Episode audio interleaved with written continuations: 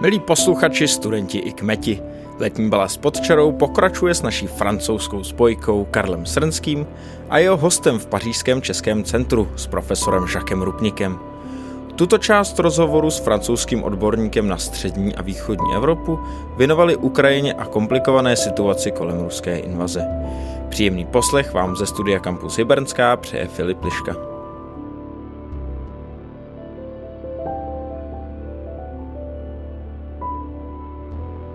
Když jsme se podívali na celkové vnímání střední Evropy České republiky, nenastává tady nějaký posun jako vnímání ve souvislosti s válkou na, na Ukrajině, že už to střední Evropa není už jen taková periferie, není ve Francii jako změna diskurzu znovu objevení střední Evropy? E, myslím, že něco takového existuje, protože najednou to, čemu říkáme střední Evropa, dlouho se to nazývalo východní Evropa, že jo, to bylo ještě v rozdělené Evropě před rokem 89.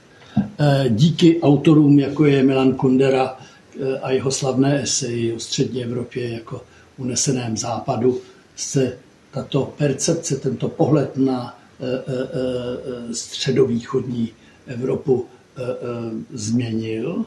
No a teď s válkou na Ukrajině jenom se to posouvá ještě víc na východ. Jenom zjišťujeme, že Ukrajina, nebo aspoň část Ukrajiny, se chce vymezit vůči Rusku. A ten hlavní argument Kunderův byl, že jedna z možností definovat střední Evropu je právě to vymezení se vůči, vůči Rusku jako jiné civilizaci. A to už bylo taky Masarykov. Masaryk napsal knížku, která se jmenuje Rusko a Evropa. No, takže to jsou dva pojmy. To neznamená, že jedno je vyšší nebo druhý. Ne, to jsou jin, ta jinakost, dobře, odlišnost. A vlastně v kontextu té ukrajinské války, to, že Ukrajinci se teď vymezují vůči Rusku a že tudíž se cítí no, téměř takovou jakousi sounáležitost se střední Evropou a že dostávají taky největší podporu, řekněme aspoň morální a politickou ze střední Evropy, eh, tak to, to určitě hraje roli a najednou ta percepce střední Evropy se posouvá eh, na východ.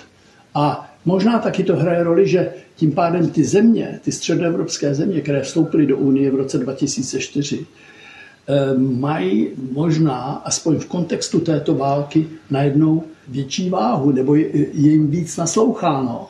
Protože říkají, no tak oni jsou bezprostředně na hranicích, tam přišli uprchlíci z Ukrajiny v největším počtu, že v Polsku 3,5 miliony, eh, v České republice, nevím, 300, 300 tisíc nebo 350 tisíc, nevím už, kolik jich je.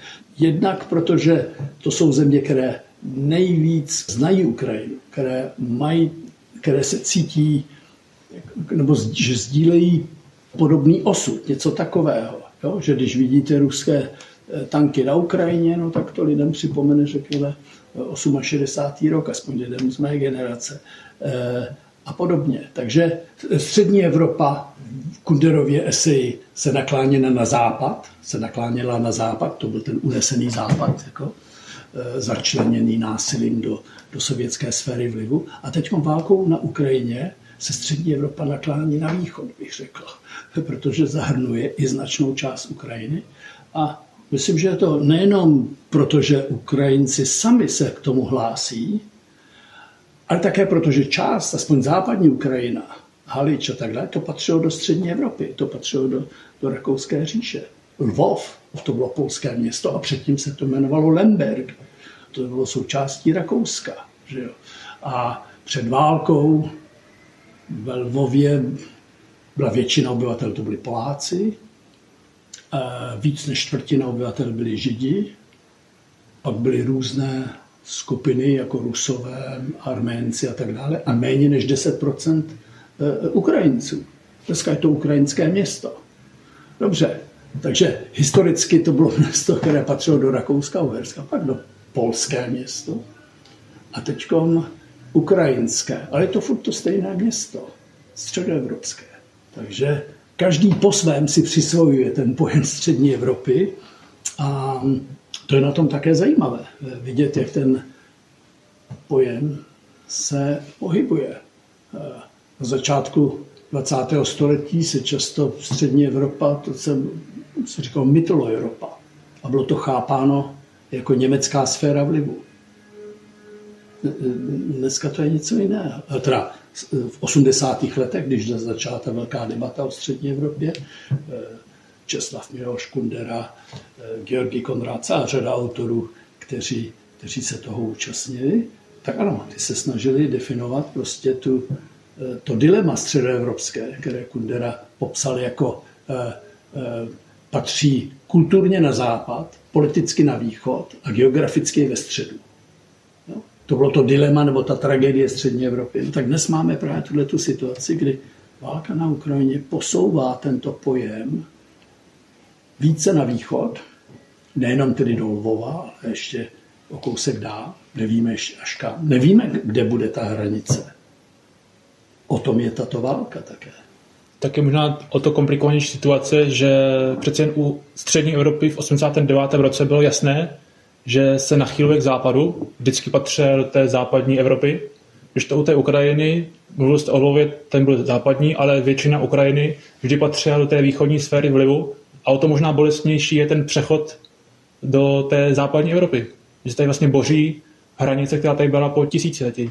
Ano, hranice se boří a boří kdo? Rusové protože eh, ta otázka, jakým způsobem se bude vyvíjet Ukrajina, byla otevřená.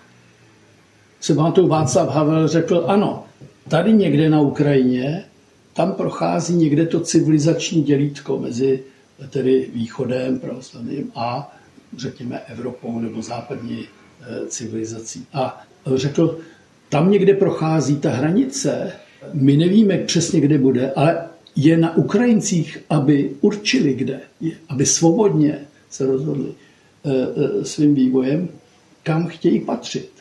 To je na nich. On tohle řekl v rozhovoru, který jsem s ním udělal a otiskl v Le Monde ve Francii.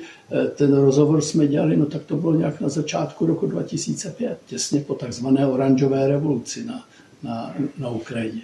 Takže to tehdy, myslím, to, to velice trefně pojmenoval. Tam někdy je to dělítko, a není na nás, aby my jsme nějak se snažili expandovat nebo tak dále.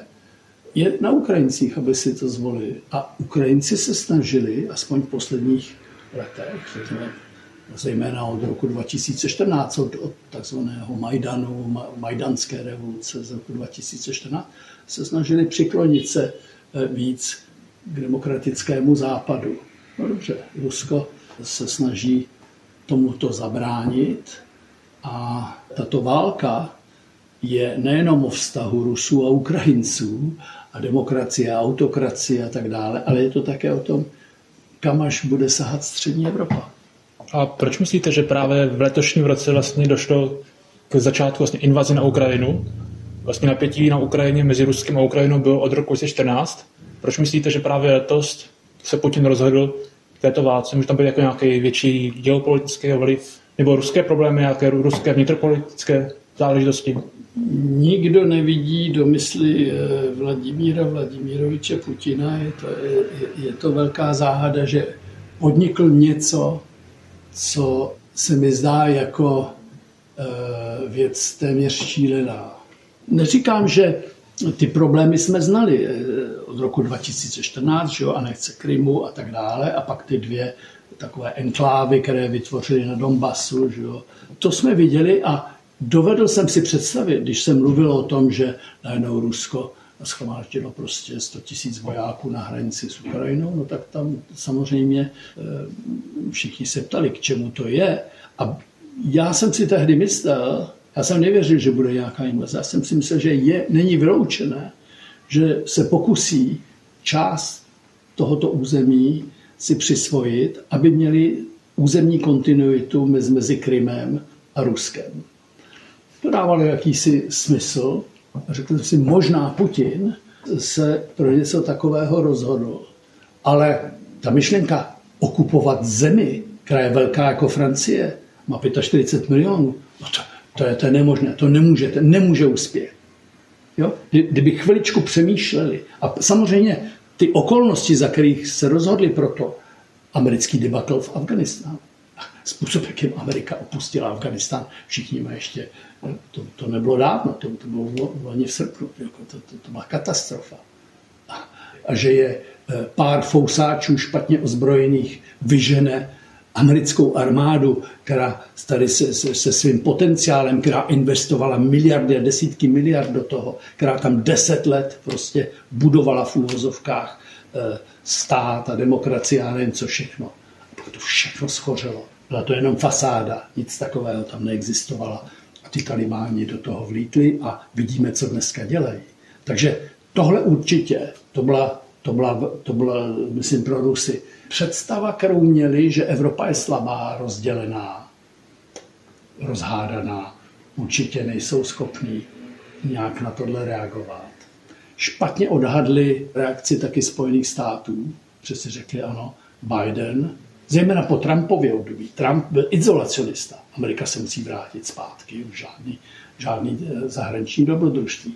Biden prostě eh, eh, provedl tenhle ten odstup z Afganistánu teda strašným způsobem. A tudíž on prostě si řekli, tak dobře, je tady celá řada okolností, které by mohly být příznivé pro nějakou takovou akci. Takže to byl špatný odhad z jejich strany. A, ale dobře, špatné odhady se mohou stát, proto, ale nebyly iracionální. To, co mně se zdá nesmyslné, že si dovede představit, že může okupovat zemi, je, jako je Ukrajina, a ještě, že, e, e, že ho snad budou vítat nebo co. Takže to už člověk neví, jestli podlehli iluzím nebo vlastní propagandě, nebo prostě, tak to už, e, to už je velice těžké vědět. A samozřejmě, když se lídr země jako je Rusko pustí do nějakého zahraničního dobrodružství, jsou tam také vnitřní příčiny. Jo, on, on viděl v roce 2014, jakým způsobem prostě ta, ta anexe Krymu byla vítána v Rusku, ale široce. To mělo obrovskou podporu. Protože Rusové vždy považovali toto území za ruské. Takže pro Rusy tohle byla jakási, ano, návrat. No a teď prostě to, tohle, tohle je něco jiného. On začne mluvit o denacifikaci. Vážně. A to mluví o ukrajinském prezidentu, který je žid. Rusky mluvící, jehož rodina bojovala v rudé armádě proti Německu. Ukážete na Zelenského, řeknete, potřebujeme ho denacifikovat. To bylo absurdní. Teď máme druhou verzi, kterou jsme slyšeli na 350. výročí Petra Velikého. Putin říká, že musíme pokračovat v jeho dědictví a znovu dobývat a vracet. A tudíž je tam prostě jasný imperiální projekt. Takže je, je to denacifikace nebo je to imperiální projekt? Asi trochu obojího. No prostě to už je, to už je ideologická legitimizace čiré, čirého násilí, agresivity. A to je prvek, eh, já se nechci pouštět do nějakých psychologických výkladů, jiní mají možná lepší informace nebo větší vhled do toho, ale každopádně si myslel, že tak jako v roce 2014 mu to tehdy pomohlo a vyhouply se jeho preference, že i tohle bude populární válka. Není. A není populární. Nejenom, že Rusové považovali skutečně Ukrajince za národ jim nejbližší. Ty rodiny jsou propojené. Každý Ukrajinec má někoho z rodiny v Rusku, nebo naopak. A i jazykově a všeria. Takže ta představa, že Ukrajina je to nebezpečí a že takže tohle nemohla být populární válka. Navíc nebyl to žádný blitzkrieg. Po třech měsících mají přes 20 tisíc mrtvých a ukázalo se, že ta ruská armáda e, e, není úspěšná a že to tedy bude dlouhodobá zákopová válka a tak dále. No, a co se stává? Ruské elity utíkají. Museli zastavit ten vlak, který jezdil mezi Petrohradem a Helsinkami museli ten vlak zastavit. 200 tisíc Rusů tudy, tudy odešlo. Další odešli přes Istanbul. Teď jsem se vrátil z Bělehradu, Bělehrad plný Rusů, protože to je jediná linka, jediná aerolinka, která ještě má přímé spojení Moskva-Bělehrad. A, a ceny nájemného jdou nahoru v Bělehradě, protože, protože je tam najednou tolik Rusů. Takže tohle bude velká katastrofa pro Rusko, pro ruskou společnost. Oni se baví těch nejlepších, nejvzdělanějších, nejschopnějších, kteří odcházejí. Špatný kalkul, špatné rozhodnutí s, s, s nedozírnými následky, odřízné Rusko od Evropy udělá z něj vasala Číny. To, to, teda výsledek, on se srovnává s Petrem Velikým, no tak to, to teda špatně zná své dějiny. No. Jistě to bude mít nedozírné následky a tudíž to není věc, která eh, by se vyřešila eh, krátkodobě, kdybychom teď našli nějaké příměří mezi Ruskem a Ukrajinou. Ne, tohle je, tohle je dělítko na dlouhou dobu. Tohle je dlouhý cyklus jakési nové studené války s Ruskem. Jediné, co si můžeme říct, že možná války, které špatně dopadnou, mohou mít dopad na politického vůdce, který ji rozpoutal. Tak to bylo s rusko-japonskou válkou z roku 1904, v roce 1905 byla revoluce. 1917, první světová válka, neúspěchy, přivedla revoluci. Afganistán. No, porážka v Afganistánu. Těmi stejnými, těmi fousáči. Fousáči špatně ozbrojení vyhnali sovětská vojska. E, Američani měli tohleto víc prostudovat. E, proč Rusové neuspěli? A Britové před nimi. A Britové před nimi. Já si pamatuju, jak jeden ruský generál, který byl v Afganistánu, dal rozhovor. Tehdy byla glasnost v Rusku, takže se svobodně mluvilo, že koncem 80. let, začátek 90. A on dal, myslím, v roce 89 rozhovor, kde řekl, že teď se rovná říká, poprvé čtu, co Engels psal o e, anglickém, o britském neúspěchu v Afganistánu. A říkal, no kdyby byl, e, kdyby tohle četli e, naši představitelé, no tak jsme tam, tak jsme tam nikdy nešli, že jo, to, to je jasný. Takže je to něco takového, jo. Ach jo, kdyby byl Brežněv četl Engelse. Všechno mohlo být jinak.